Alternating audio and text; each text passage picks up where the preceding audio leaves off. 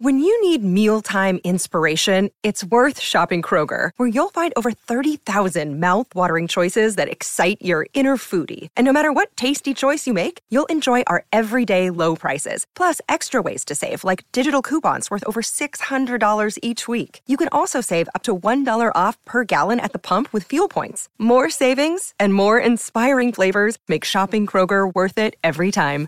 Kroger, fresh for everyone. Fuel restrictions apply. Qui alle mie spalle ho tanti libri e nel corso della mia vita ho letto tantissimi libri e io considero i libri miei grandi amici. Ma anche fra i grandi amici ci sono alcuni che detesto, che odio, che mi stanno proprio qua. E allora quest'oggi facciamo un bel video con i dieci libri, più tre, che tutti amano e io ho odiato nel corso della vita. Ne parliamo come sempre dopo la sigla. L'apocalisse zombie non è un pranzo di gala e si combatte un daily cogito alla volta.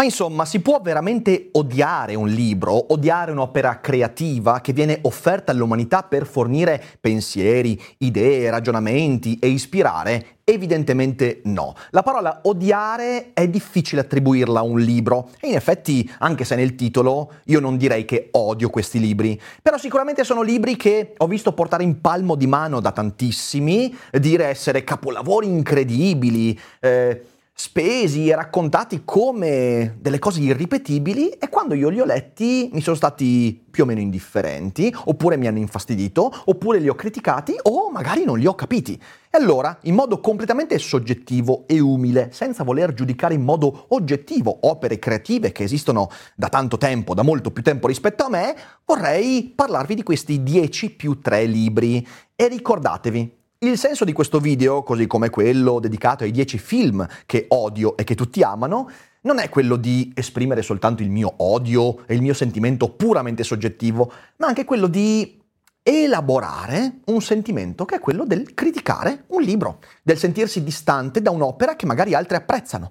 E questo ha a che fare esclusivamente con me, quindi mi rendo conto che tutto quello che dirò è soggettivo questo significa che quando io criticherò o dirò che odio, tra virgolette, il tuo libro preferito, tu non devi sentire questo come un attacco nei tuoi confronti, ma come un metodo per esprimere da parte mia una roba che ho dentro e che magari nel tempo cambierà.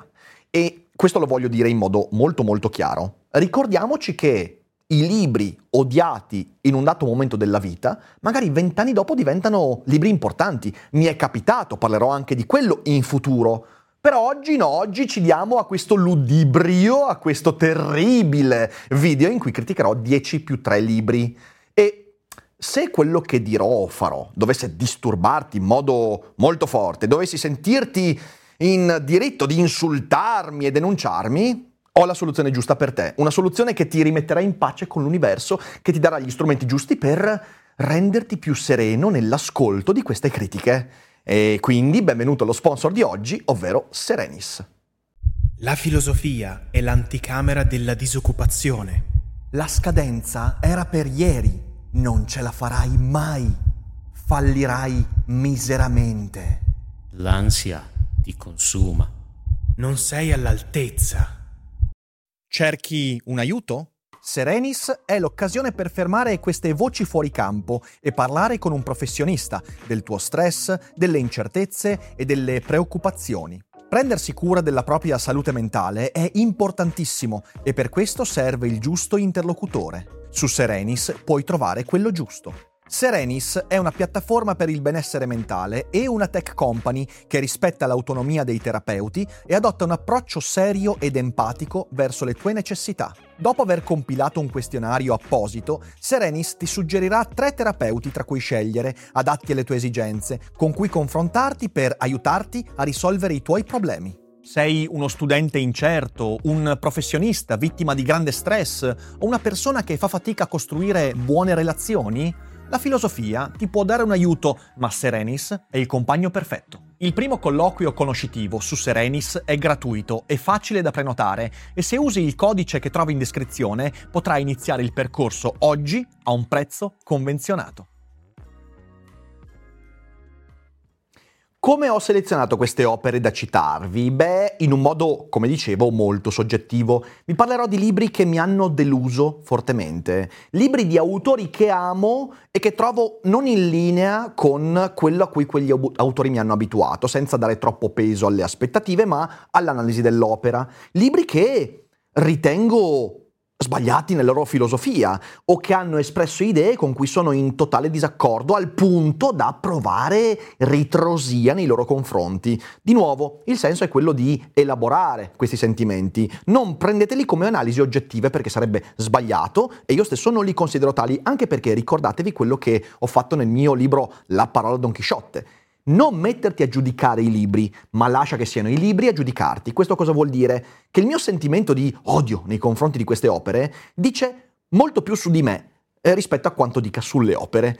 E rendendosi conto di questo possiamo prendere in mano il nostro odio, il nostro disprezzo per opere creative e usare questo sentimento per capire meglio noi stessi. Quindi sappiate sempre questo, è fondamentale. Usate il vostro odio per le opere creative non per dire qualcosa su di loro, ma per capire qualcosa su di voi. Ed è quello che cercherò di fare io, eh, anch'io, eh, quest'oggi. Quindi iniziamo col primo libro. Il primo libro Partirò sempre da una citazione e durante la citazione voi potete anche immaginare, indovinare di quale libro si tratta e solo poi dirò il titolo e mostreremo la copertina. Quindi partiamo con la citazione. Tyler scalza il coperchio del barattolo di liscivia. Puoi far saltare in aria i ponti, dice Tyler. Puoi mescolare la nitroglicerina con altro acido nitritico e paraffina e fare gelatina esplosiva, dice Tyler. Puoi far saltare un palazzo, dice Tyler, come niente. Tyler inclina il barattolo di lisciva un paio di, li- eh, di dita dal bagnato luccicante del suo bacio sul dorso della mia mano. Questa è una bruciatura chimica, dice Tyler, e farà un male da cani come non hai mai provato, peggio di un tizzone. Il suo bacio luccica sul dorso della mia mano. Ti resterà una cicatrice, dice Tyler. Sei abbastanza sapone, dice Tyler, puoi far saltare in aria il mondo intero. Ora ricorda il tuo giuramento. E Tyler versa la lisciva. Stiamo parlando ovviamente di Chuck Palahniuk, o Polaniuk se volete dirlo alla polacca o all'americana, con Fight Club, che è il mio numero 10. Ora, Fight Club è un'opera amata da tantissime persone e anch'io l'amo ma nella sua versione cinematografica, perché questo è uno dei pochi esempi dal mio punto di vista in cui l'opera filmica supera quella letteraria. Perché Fight Club, che è un libro scritto nel 94 da Chuck Palahniuk, eh, 96 in realtà, e poi il film esce nel 98, è un libro che è diventato un cult sicuramente, e di un autore che io ho letto e consumato. Solo che per quanto io adori Palahniuk con Soffocare, con Survivor, che è ancora oggi uno dei più bei libri di letteratura americana del, degli anni 90, eh, Invisible Monster, eh, Ninna Nanna, sono tutti romanzi che adoro. Fight Club per me è un libro incompleto, incompiuto, un libro spaccato, rotto, con delle idee molto ispirate, ma una scrittura che non è all'altezza. Queste ripetizioni ossessive, il dice Tyler, le ripetizioni continue, eh, che certamente uno dirà vogliono trasmettere quella eh, quell'idea di eh, compulsione di cui il romanzo è impregnato, però rendono veramente, veramente difficile, stentata la lettura di un romanzo che avrebbe anche una storia interessante, se non fosse rotto da uno stile troppo, troppo ricercato. E dirò anche un'altra cosa. Purtroppo questo è lo stile che poi Palahniuk si è tirato dietro, perché il successo di Fight Club lo ha portato a diventare molto più personaggio che autore. E infatti i suoi libri più originali, come i già citati Survivor, Soffocare e via dicendo, sono stati accantonati per adottare una letteratura che è quella, diciamo, da Portland Souvenir in poi, eh, con Pygmy, con Gangbang, che sono il continuo scimmiottamento di quest'opera che poi di nuovo in sé per sé non sarebbe neanche da odiare se non rappresentasse il cambiamento nella carriera di questo autore che aveva degli enormi potenziali e poi è diventato la macchietta di se stesso. Peccato, opera che quindi odio e che voi però dovete leggere perché potrebbe darvi molto di più rispetto a, che, a ciò che ha dato a me. Passiamo al numero 9 e iniziamo come sempre da una citazione. L'amore ci si parò dinanzi come un assassino, sbuca fuori dal, dal vicolo, quasi uscisse dalla terra, e ci colpì subito entrambi. Così colpisce il fulmine, così colpisce un coltello a serramanico. Del resto, lei affermava in seguito che non era così, che ci amavamo da molto tempo, pur senza esserci mai visti, e pur vivendo lei con un altro. E io allora, con quella come si chiama? Avete indovinato? Al nono posto c'è un libro amato da bah, più o meno tutti, eh, però io non ce la faccio. Ed è... Lo dico, lo dico, Il maestro e Margherita di Mikhail Bulgakov, libro che in passato ho già criticato ma in modo superficiale e qualcuno dirà ma, come, ma, per, ma perché? Perché intanto perché ho il diritto di non amare i libri che tutti amano, ma in secondo luogo perché eh, io ho letto questo libro durante l'università, quando tutti mi dicevano che era il capolavoro del Novecento, un libro incredibile, e io semplicemente non ho mai capito dove vuole andare a parare questo libro. Ma con questo non voglio dire che eh, abbia fatto una lettura superficiale, perché l'ho anche riletto poi in un secondo momento.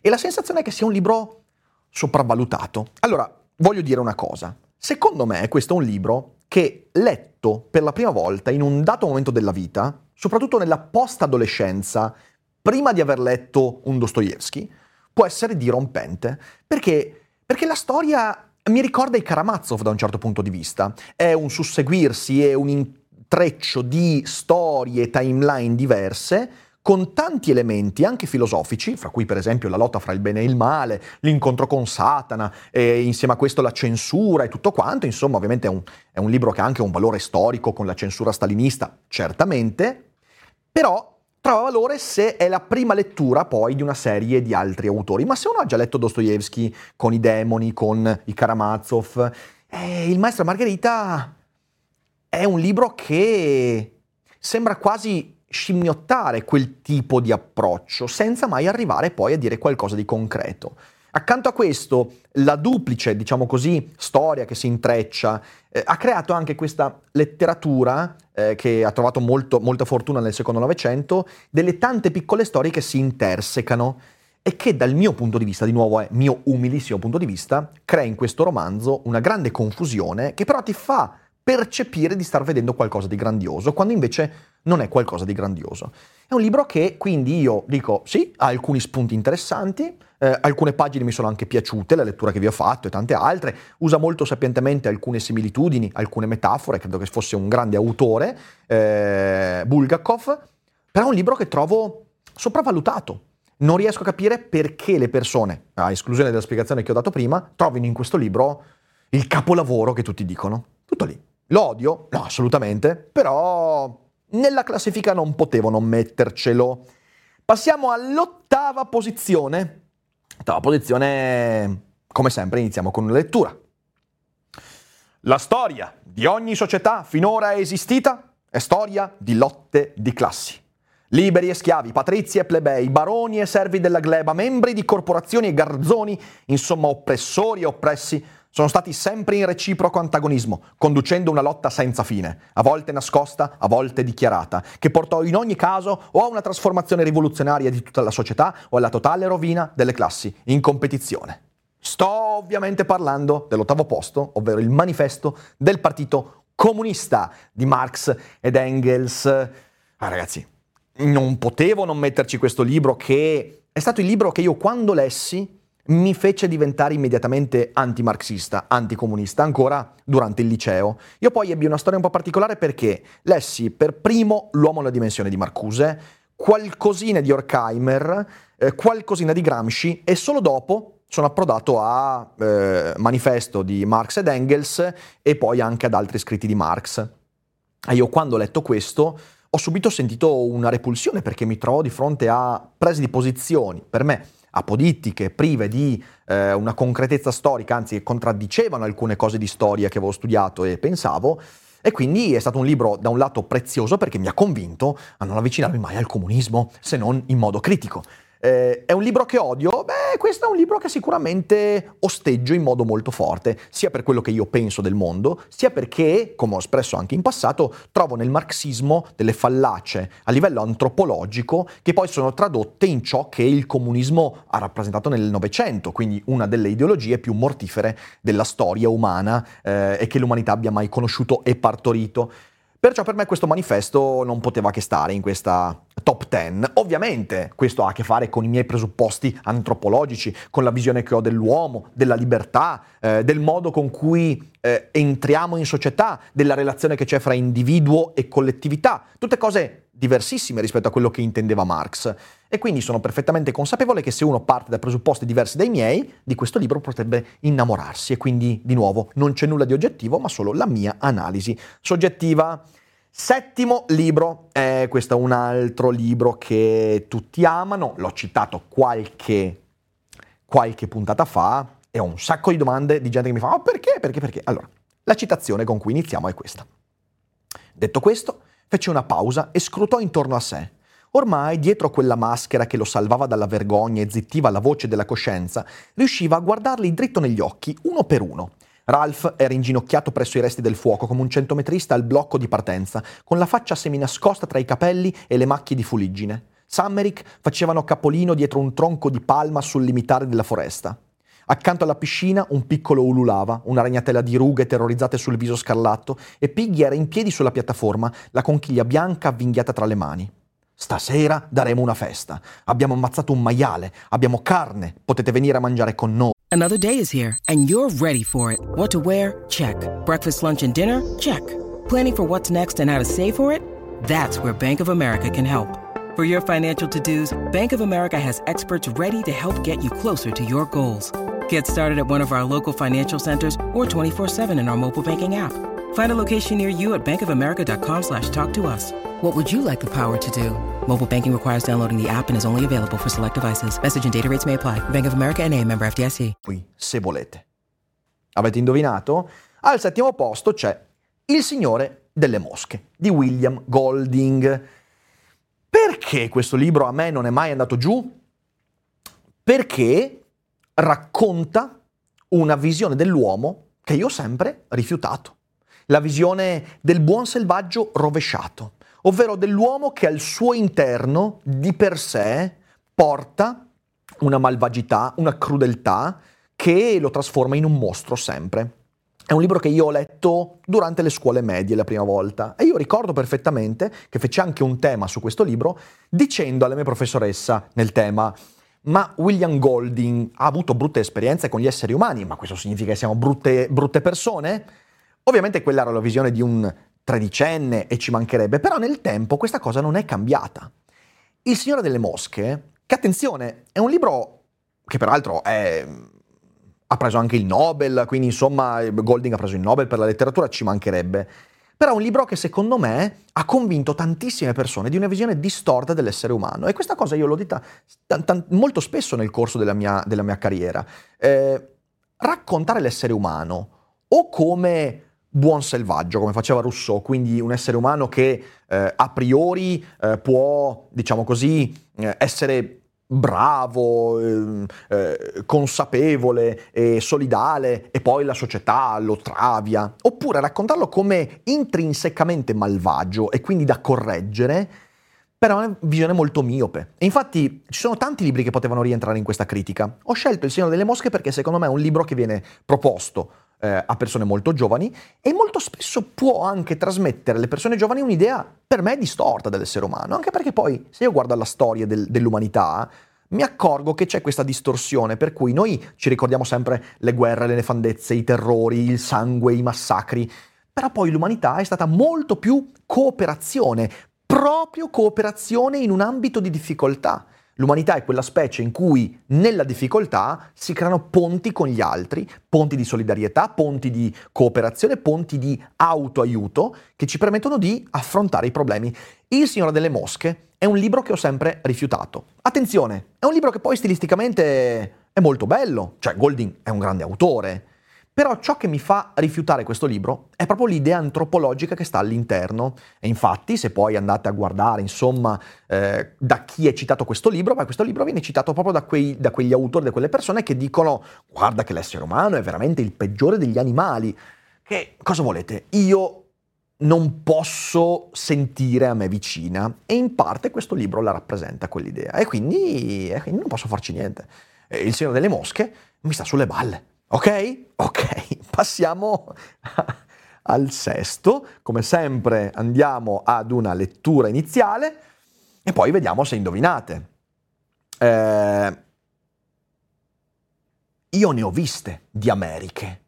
Sei anni su quella nave, cinque, sei viaggi ogni anno, dall'Europa all'America e ritorno, sempre a mollo nell'oceano, quando scendevi a terra non riuscivi neanche a pisciare dietro, dritto nel cesso. Lui era fermo, lui, ma tu, tu continuavi ad ondolare, perché da una nave si può anche scendere, ma dall'oceano...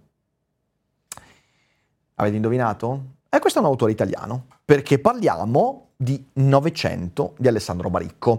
Ora, io ho fatto grande fatica a scegliere l'opera di Baricco perché in realtà io con Baricco ho un problema e voglio anche qua citarvi una cosa per spiegarvi qual è il mio problema con Baricco. È un piccolo passo che si trova nel libro La via della narrazione, in cui Baricco parla della sua idea della letteratura. A un certo punto sta parlando di eh, Vogler col viaggio dell'eroe e di Joseph Campbell con l'eroe dai mille volti, autori che come sapete su Daily Cogito cito molto spesso.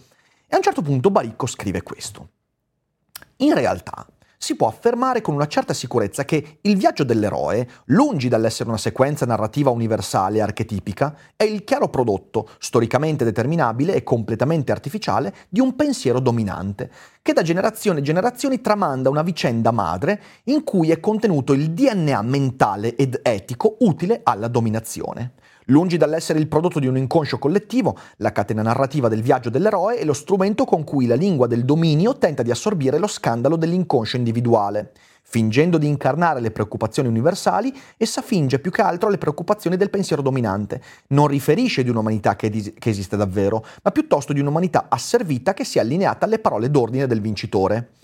Qui lui sta dicendo, e poi ho un altro pezzettino da leggervi per farvi capire, qui lui sta dicendo che nella letteratura Ciò che rende grandi i classici libri non è il fatto che toccano corde universali, ma il fatto che reiterano la narrazione dei dominatori. Già questa tesi comunque è criticabile, però poi il problema è che mi fa l'esempio, e l'esempio è questo. Come Iliade e Odissea erano il manuale di una certa classe dominante dell'VIII secolo a.C., così il repertorio di figure mentali con cui è costruito il viaggio dell'eroe coincide interamente con l'epopea concettuale di una precisa forma di dominio, storicamente affacciatasi all'inizio del, del XIX secolo. Ecco, vedete, allora ci sono due cose che voglio dire in questo, e poi arrivo attorno a Novecento. Ha preso proprio gli esempi sbagliati. Perché? Perché Omero ha scritto quelle opere e ha composto quelle opere, Odissea e Iliade, eh, come mi è capitato anche di scrivere nella Cogito Letter qualche giorno fa in una eh, newsletter molto apprezzata da voi, che mi ha fatto molto contento, eh, Iliade e Odissea non sono affatto la narrazione di, dei dominatori, dei vincitori, perché in particolare l'Iliade racconta la guerra di Troia di Ilio, avvenuta eh, secoli prima rispetto ad Omero. Ilio cade, i troiani vengono schiavizzati, i greci, gli achei vincono, ma, secondo Tucidide, un secolo dopo, i greci sono stati a loro volta conquistati in modo ancora più cruento rispetto ai troiani. Solo secoli dopo arriva Omero e compone l'Iliade non come poema dei vinti o dei vincitori, ma come poema dei vincitori che poi sono stati vinti. È un poema assolutamente universale perché, perché racconta l'ottica della guerra, della sofferenza, della perdita, proprio prendendo lo sguardo di coloro che arrogantemente vincitori poi sono stati vinti. Dire che l'Iliade è un poema di dominazione non ha proprio nessun senso da nessun punto di vista. Ma ecco cos'è che io contesto ad Alessandro Baricco.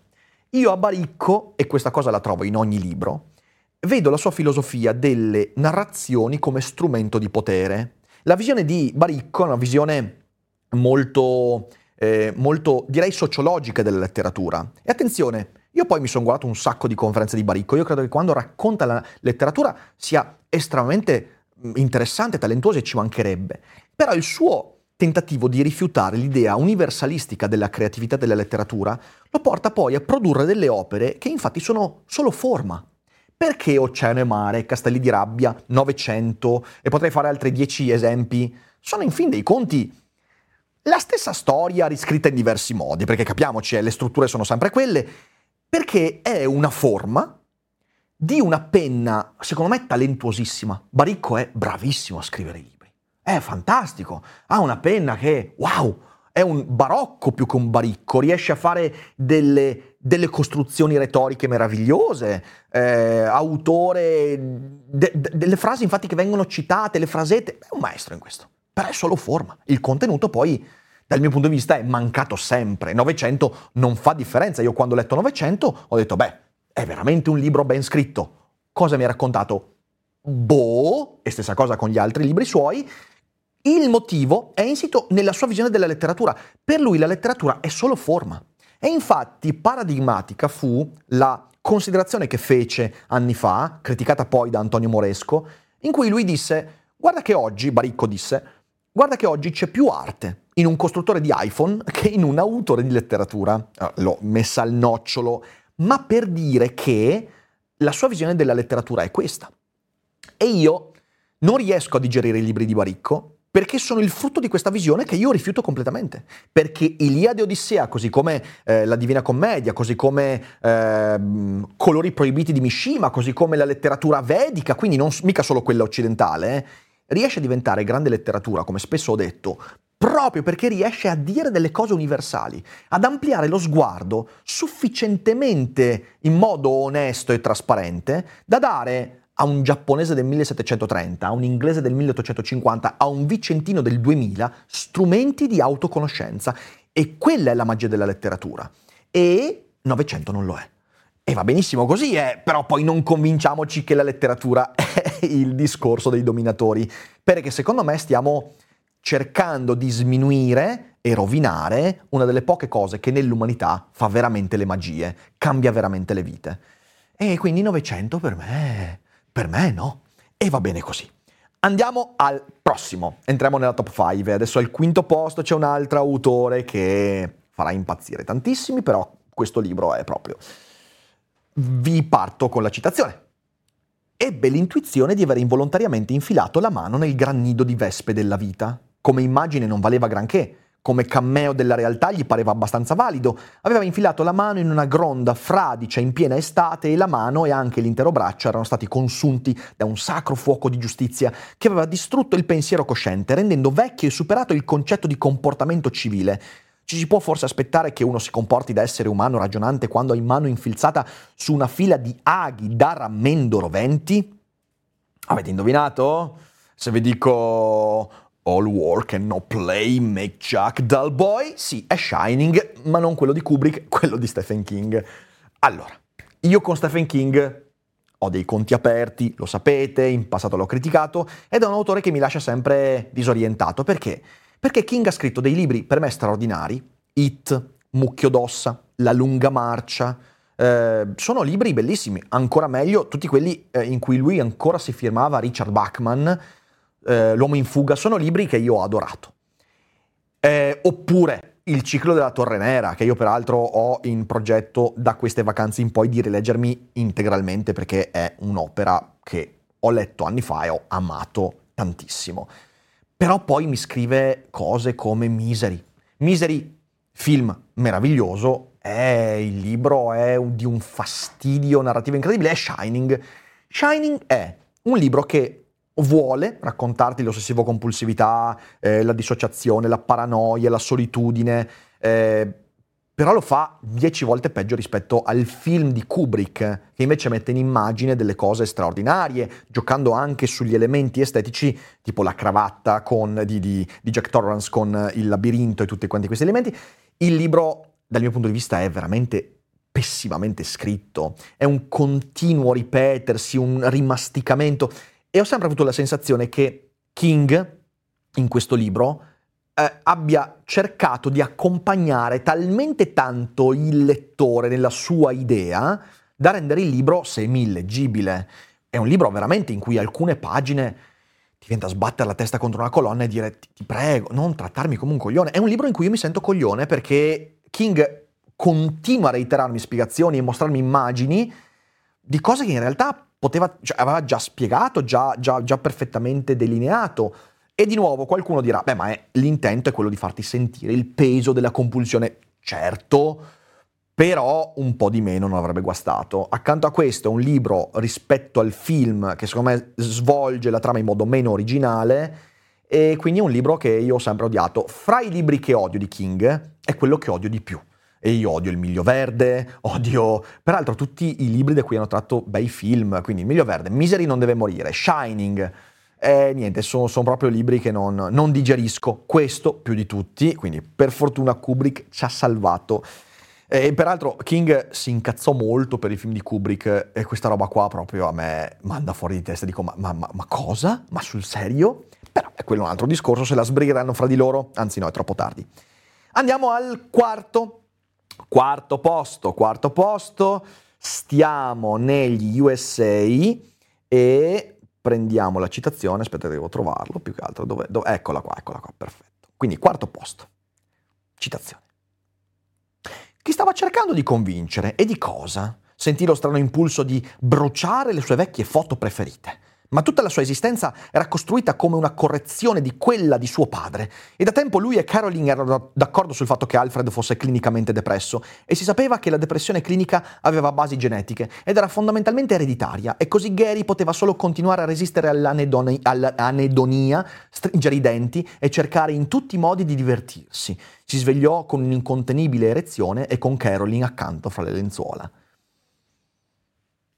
Questo le correzioni di Jonathan Franzen, libro in cui lui continua a dirti perché lo ha intitolato Le correzioni.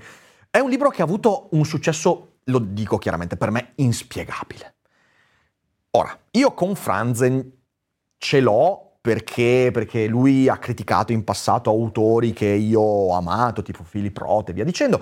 Per me lui è sempre stato un wannabe Philip Roth, Infatti tante cose mi sembrano molto scimmiottate dai grandi romanzi di Roth, però secondo me non siamo a quel livello. Presuppongo il fatto che io ho letto integralmente soltanto questo, poi ho iniziato altri suoi romanzi ma non sono mai arrivato alla fine.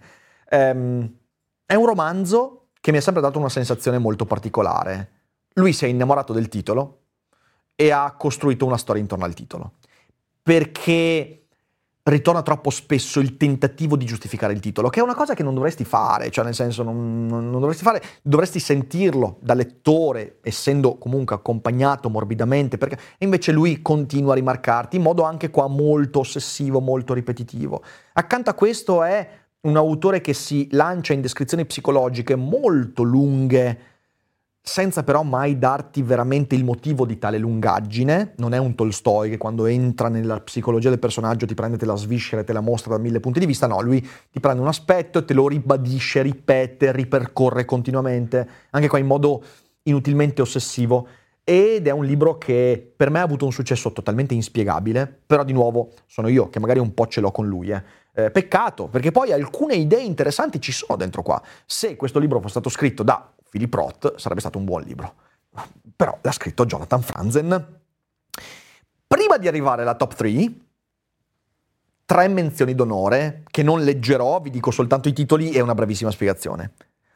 Prima menzione d'onore, L'uomo senza qualità di Robert Musil, che io non so perché ragazzi, ho qualche archetipo dentro di me che mi porta a volerlo affrontare. Ho iniziato a leggerlo almeno 5 volte. È un librone, sono 1200 Sotto costo 1 euro. Fino all'11 maggio lo Smart TV LG OLED Evo Gallery Edition 55 pollici più il piedistallo insieme a 999 euro perché 1 euro batte forte sempre. Pagine e ogni volta arrivato a pagina 150, massimo 200, io abbandono. Che peraltro è molto strano perché io di solito quando arrivo oltre le 150 pagine, poi lo finisco il libro. Non è così con Robert Musil. È un libro che mi dà l'idea di nascondere qualcosa di interessante, però non sono mai riuscito ad andare avanti. Lo odio con tutto il mio cuore. Spero un giorno di cambiare idea e riuscire a sfondare la porta delle 200 pagine, arrivare fino in fondo e capire se veramente in questo libro c'è qualcosa che valga la pena di questa pena interiore mia o se invece mi sono solo preso per il culo e non valeva la pena leggere quel libro. Ma prima o poi ce la farò. È uno dei miei fioretti prima di morire. Leggerò Robert Musil, L'uomo senza qualità. Per adesso però lo odio. Seconda menzione d'onore, mi fa molto male questa, eh. questo perché questo è un autore che io amo, che conosco anche di persona, però. Ed è Gli Increati di Antonio Moresco. Ora voi sapete quanto io adoro i canti del caos. Ci ho fatto anche una, uno speciale qualche anno fa, è un'opera che io ritengo straordinaria, un'opera piena di cose. Io mh, spessissimo prendo e mi rileggo delle parti, trovo, la trovo un'opera epocale. Quindi quando poi nel 2013, mi sembra, sì, 2012-13, venne annunciato l'uscita degli Increati, che è la terza parte di quella trilogia vastissima, dal titolo L'Increato, che tiene in sé gli esordi, i canti del caos e poi appunto gli Increati, aveva un certo hype. Gli esordi è un'opera, anche quella non mi è piaciuta, però la trovo comunque un'opera che può essere una buona introduzione ai canti del caos. Gli increati invece io mi aspettavo qualcosa di incredibile perché, perché lui stesso diceva che ci aveva lavorato per un decennio, dopo i canti del caos e quindi porca miseria. E invece è un, li- è un, libro, è un libro che io ho detestato. E mi dispiace molto perché forse questo dipendeva anche dalle aspettative che i canti del caos avevano creato in me, ma gli increati non ce l'ho fatta. Lo riprenderò in mano fra qualche anno eh, e magari proverò a cambiare idea, però per ora è in questa menzione d'onore. Ultima menzione, un libro che ho buttato dalla finestra, letteralmente, I Minima Moralia di Teodoro Adorno. Eh, qualcuno mi chiederà perché. Perché il tono di Adorno mi ha sempre dato sui nervi. E questo accade con tutti i libri di Adorno, con la dialettica dell'illuminismo. A me questo, io lo trovo il filosofo più paternalista, più, più, più, più... proprio sento, sento il paternalismo nel suo tono, in ogni riga, e non ce la faccio. Nei Minima Moralia, che è questo compendio di aforismi, questa cosa si centuplica. E questa scena, eh, i miei coinquilini a Padova quando studiavo all'università lo sanno perfettamente perché eravamo in salotto, lì a studiare, tranquilli, io a un certo punto prendo, lancio un improperio e butto il libro dalla finestra in mezzo alla pioggia, cosa di cui mi sono pentito perché ai libri non si fa mai del male, eh, infatti poi sono sceso, ho cercato il libro, non l'ho mai più ritrovato, fuori c'era una tempesta e chissà dove è finito quel libro. Eh, se qualcuno trova un pezzo di Minima Moralia, Fradice, cioè, sappiate che è il mio a distanza di ormai beh, 15 anni, eh, però è un libro, un libro che ho detestato. Poi ne ho preso un'altra copia, l'ho finito, quella non l'ho lanciata, infatti è qua nella libreria, però ecco no, odio i Minima Moralia di Teodoro Adorno. Ma veniamo alla top 3 Top 3 succulente, ragazzi. Allora, prendo il numero 3 sperando di non farvi vedere la copertina. È difficilissimo. Proviamoci. Perfetto. Allora,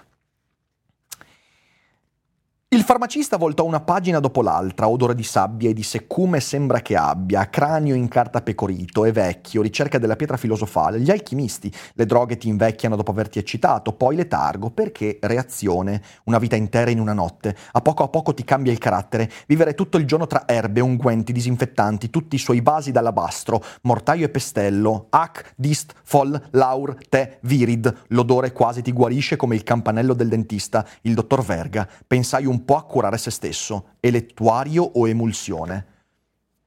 Magari qualcuno ha indovinato, anche se è impossibile, cioè lo stile lo capisci, sapere a memoria queste cose qua è impossibile. Sto parlando dell'Ulisse di James Joyce.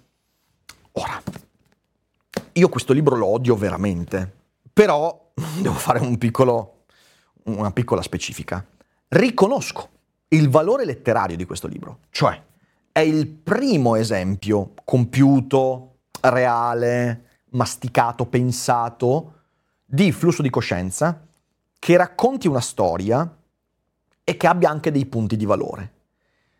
Però non posso farci niente, ragazzi. È un libro che dal mio punto di vista rimane illeggibile, eh, fastidioso, eh, e non è quel fastidio che ti porta a crescere, è un fastidio puramente formale tu entri in contatto con questo flusso di coscienza e cos'è che impari dalla forma del libro? Soltanto il fatto che anche tu, nella tua esistenza, pensi con questo flusso di coscienza. Ma non c'è nulla che ti permetta di dire, ok, io questa cosa poi le do un significato che esula dalla semplice formalità. Quindi, di nuovo, questo è un libro che per la storia della letteratura è fondamentale.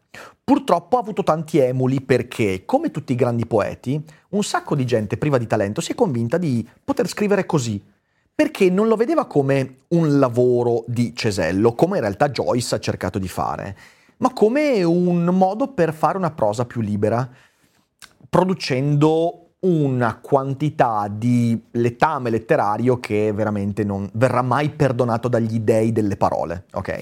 Eh, però al netto di questo è un libro che ha una sua importanza a livello accademico. Ogni volta che qualcuno mi dice, ah, secondo te mm, si può leggere? Eh? Io dico, ah, pensaci su due volte, perché è un'opera che se sei veramente interessato alla storia delle forme letterarie può avere un valore, ma se lo leggi come romanzo, come qualcosa da cui imparare, come... allora lì forse ci sono letture più interessanti. Però questa è la mia opinione, se qualcuno lì fuori ha fatto la tesi su James Joyce, tutto il rispetto, vi voglio bene, sapete che è la mia soggettivissima opinione, non fatemi troppo del male. Eh, andiamo al secondo posto, questo video sta venendo lunghissimo, ma insomma eh, quando si parla di libri e odio non può che essere lungo e interessante, parto come sempre da una citazione. Secondo posto. Mettiamola così. Ho le, gram- ho le gambe troppo corte rispetto al corpo e la testa è certamente troppo grossa. Io però preferisco pensare che è appena sufficiente per il mio cervello. Ho una visione quanto mai realistica sia delle mie debolezze sia dei miei punti di forza. Come arma, mio fratello ha la spada e Re Robert la mazza da combattimento. Io ho la mente e per continuare a essere un'arma valida, la mente ha bisogno dei libri, quanto una spada ha bisogno della pietra per affilarla. Il corto pollice di Tyrion picchiò ritmicamente sulla rilegatura di cuoio, per questo, Jon Snow, io leggo così tanto.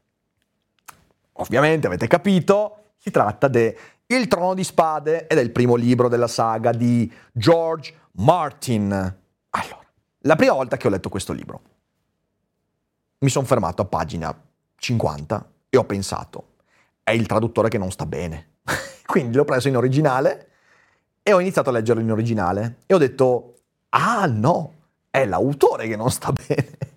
Perché, allora, premesso che io la serie l'ho seguita anche appassionandomi fino alla terza, quarta, quarta stagione, poi vabbè, è quella, quel, quel, quel Niagara di sterco che tutti quanti abbiamo visto, eh, però io credo che ci sia un'idea molto interessante, fare un fantasy in cui si dà più importanza ai ruoli amministrativi, alle cose di Stato, alla politica, alle strategie, che non invece alla magia. Molto bello, infatti eh, venne definito come il Signore degli Anelli, ma in cui i re ti fanno capire come fanno pagare le tasse. E l'idea è molto interessante. Il problema è la scrittura, ragazzi. La scrittura di Martin è una delle cose più brutte che abbiamo visto nella mia vita. È inutilmente ridondante. Fa queste descrizioni in cui si perde, in cui non capisci cosa sta cercando di mostrarti, ma poi i dialoghi, i dialoghi. Io credo che questa serie abbia avuto successo cinematografico, questo, scusatemi, questa storia, perché l'autore stesso ha prodotto dei dialoghi pensando al cinema. Ma al cinema quello in realtà non di Paul Thomas Anderson, ma il cinema di Michael Bay.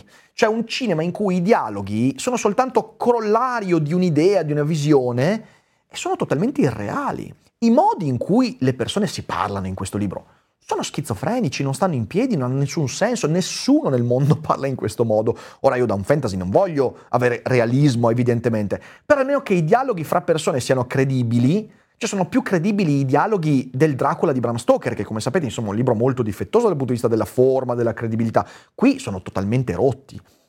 E io trovo incredibile eh, sembrano dialoghi da reality, quei reality in cui c'è la gente tipo che si riunisce intorno a un tavolo e parlano delle ville milionarie che si scambiano gli uni con gli altri e litigano fintamente. Su... Si fanno quei dialoghi in cui tu dici, vabbè, sono tutti scemi questi, no? È che hanno sceneggiatori scemi. Ecco, i personaggi del Trono di Spade fanno più o meno così si parla e tu dici ma, ma, chi è che ha insegnato a parlare a questi? Cioè, eh, cioè, sono totalmente scemi, non riescono a... E quindi è un libro, mamma mia quanto odio il trono di spade. La serie va bene, anche quando i dialoghi sono scemi, ma il libro, il libro signori, il libro è veramente qualcosa di terrificante che mi ha fatto male leggere. Mi sono così incaponito che l'ho anche finito il primo, il primo libro, però non si salva mai, non si salva mai niente. Peccato. In bocca al lupo per il finale che prima o poi verrà fuori quando ovviamente Martin sarà morto. E veniamo al primo posto. Primo posto, è un libro che io in passato ho citato svariate volte, tanti sanno che io proprio questo libro non lo digerisco, ma partiamo sempre con la citazione. Criticare è inutile, perché mette le persone sulla difensiva e fa sì che cerchino di giustificarsi. Criticare è pericoloso perché ferisce l'orgoglio degli altri, la loro autostima e suscita risentimento. Il famoso psicologo Skinner ha dimostrato con i suoi esperimenti che un animale che viene ricompensato per un comportamento corretto imparerà più rapidamente e acquisirà più efficacemente gli automatismi rispetto a un animale punito per la sua disobbedienza. Studi successivi hanno confermato che lo stesso accade all'essere umano. Criticando non induciamo cambiamenti duraturi e spesso provochiamo ostilità. Stiamo parlando di L'arte di trattare gli altri e farseli amici, di Dale Carnegie, il libro che odio di più al mondo. Perché? Beh, per una sequela dei motivi che sarebbe veramente lunghissimo star qua a delineare, però vi do alcuni spunti. In primo luogo perché i presupposti antropologici di Dale Carnegie sono totalmente opposti ai miei. Come vedete lui in questo libro spessissimo prende esperimenti fatti su animali e li applica a esseri umani in modo, perdonatemi, eh, a prioristico, cioè senza una differenziazione, senza una contestualizzazione. Cioè Dale Carnegie in questo libro dice che tu devi trattare gli altri pensando a quello che accade negli animali, non mi sembra il modo migliore per farseli amici, devo dire. Però al netto di questo, è un libro che, dal mio punto di vista, insegna una, una, disonestà intellettuale. So che è una cosa pesante da dire, ma lo fa. E magari lì fuori c'è gente che dice, ma io ne ho tratto solo benefici. Va benissimo, eh. Ma ci mancherebbe. Però, per quello che ho percepito io da questo libro, c'è una disonestà di fondo quello che ti viene insegnato a fare è quello di adottare una strategia che contraddice quello che veramente vorresti fare e ti porta a fare ciò che conviene in base ai contesti. Che se sei un venditore di polizze assicurative o un politico può anche andare bene, ma nella vita di tutti i giorni non è vero che questo tipo di atteggiamento porta a risultati positivi. Anche perché poi, eh, per esempio, l'idea di criticare inutile è una cazzata. Un'idea di fondo di questo libro è che la conflittualità va sempre evitata. Questa è un'idea talmente sbagliata che non so neanche da dove partire. In realtà, nel conflitto, nell'attrito, noi impariamo delle cose. Non è detto che tu debba andare d'accordo con tutti. Questo libro parte dal presupposto che tu puoi andare d'accordo con tutti. Ed è sbagliato. Perché in realtà l'attrito, il conflitto, il contrasto, eh, persino la litigata, fatta in un contesto ben definito, ti permette magari sì di rompere quella relazione, perché capita, ci si perde, si litiga, si porta rancore, siamo esseri umani, ehm, ma dall'altra parte ti fornisce strumenti per capire meglio te stesso. Evitare a priori il conflitto e pensare che gli altri sono come il cane di Pavlov sempre e adottare quindi strategie per uh, acquietare gli attriti, evitare gli spigoli, ammorbidire gli atteggiamenti è un piccolo inferno in terra. Per me questo libro designa l'inferno del mondo in cui tutti vogliono andare d'accordo con tutti, in cui tutti sono buoni. E da questo libro è stato tratto un atteggiamento culturale odioso del volemos tutti bene, quando invece no. Se tu fai una roba che contrasta con i miei valori, che magari reputo ignobile, via dicendo, non devo arrivare da te a dire, ma perché hai fatto questo? No, posso anche dirti, ma che cazzo fai? Ma, ma, ma perché? Ed è mia responsabilità usare quel momento di conflitto, sia io che te, per progredire entrambi. Questo libro porta una visione antropologica semplificatissima e ci porta a convincerci che l'essere umano in realtà è di nuovo un, un animaletto da addomesticare. Perché questo è questo libro. Strategie per addomesticarsi addomesticando gli altri. Ora, di nuovo, leggendolo ci sono spunti interessanti? Sì, qualche spunto si trova. Però se lo leggerete state bene attenti perché questo è un libro furbo e il successo che ha avuto, secondo me, ha impattato molto sul modo con cui in tanti ambiti ci relazioniamo agli altri. Questo è un libro che promuove la disonestà intellettuale di chi si mostra accondiscendente, piacevole, ma in realtà dentro pensa che tu sia un pezzo di merda e io invece non voglio intorno a me persone che pensano che io sia un pezzo di merda e fanno buon viso cattivo gioco, perché è una strategia di inganno e anche di autoinganno. Quindi questo libro io proprio lo rigetto e lo odio. E di nuovo, va benissimo così. Ed è finita la puntata, una puntata faticosissima che spero sia in realtà apprezzata. Di nuovo, come con la puntata dei 10 film che odio, prendiamola come una, un gioco, una cosa leggera, niente di cui imbestialirsi e magari in un commento potete anche dirmi quali sono i vostri 10 o 5 o 6 libri che detestate e perché, mi raccomando, scrivete sempre il perché, almeno in poche righe, così da contestualizzare e prendere confidenza con i motivi che vi spingono al disprezzo, che sembra una cosa molto importante da fare. Grazie mille a tutti per aver seguito, se siete in live non uscite che adesso leggiamo qualche commento, tutti gli altri ci rivediamo molto presto e alla prossima. Vacanze in Sicilia o in Sardegna. Con i traghetti GNV viaggi in relax, porti tutto quello che vuoi e ottieni super vantaggi. Col nuovo programma Fedeltà MyGNV accumuli punti viaggiando, ricevi un cashback del 20% e tanti sconti a bordo. Non c'è modo più conveniente per andare in vacanza. Scopri i dettagli su gnv.it.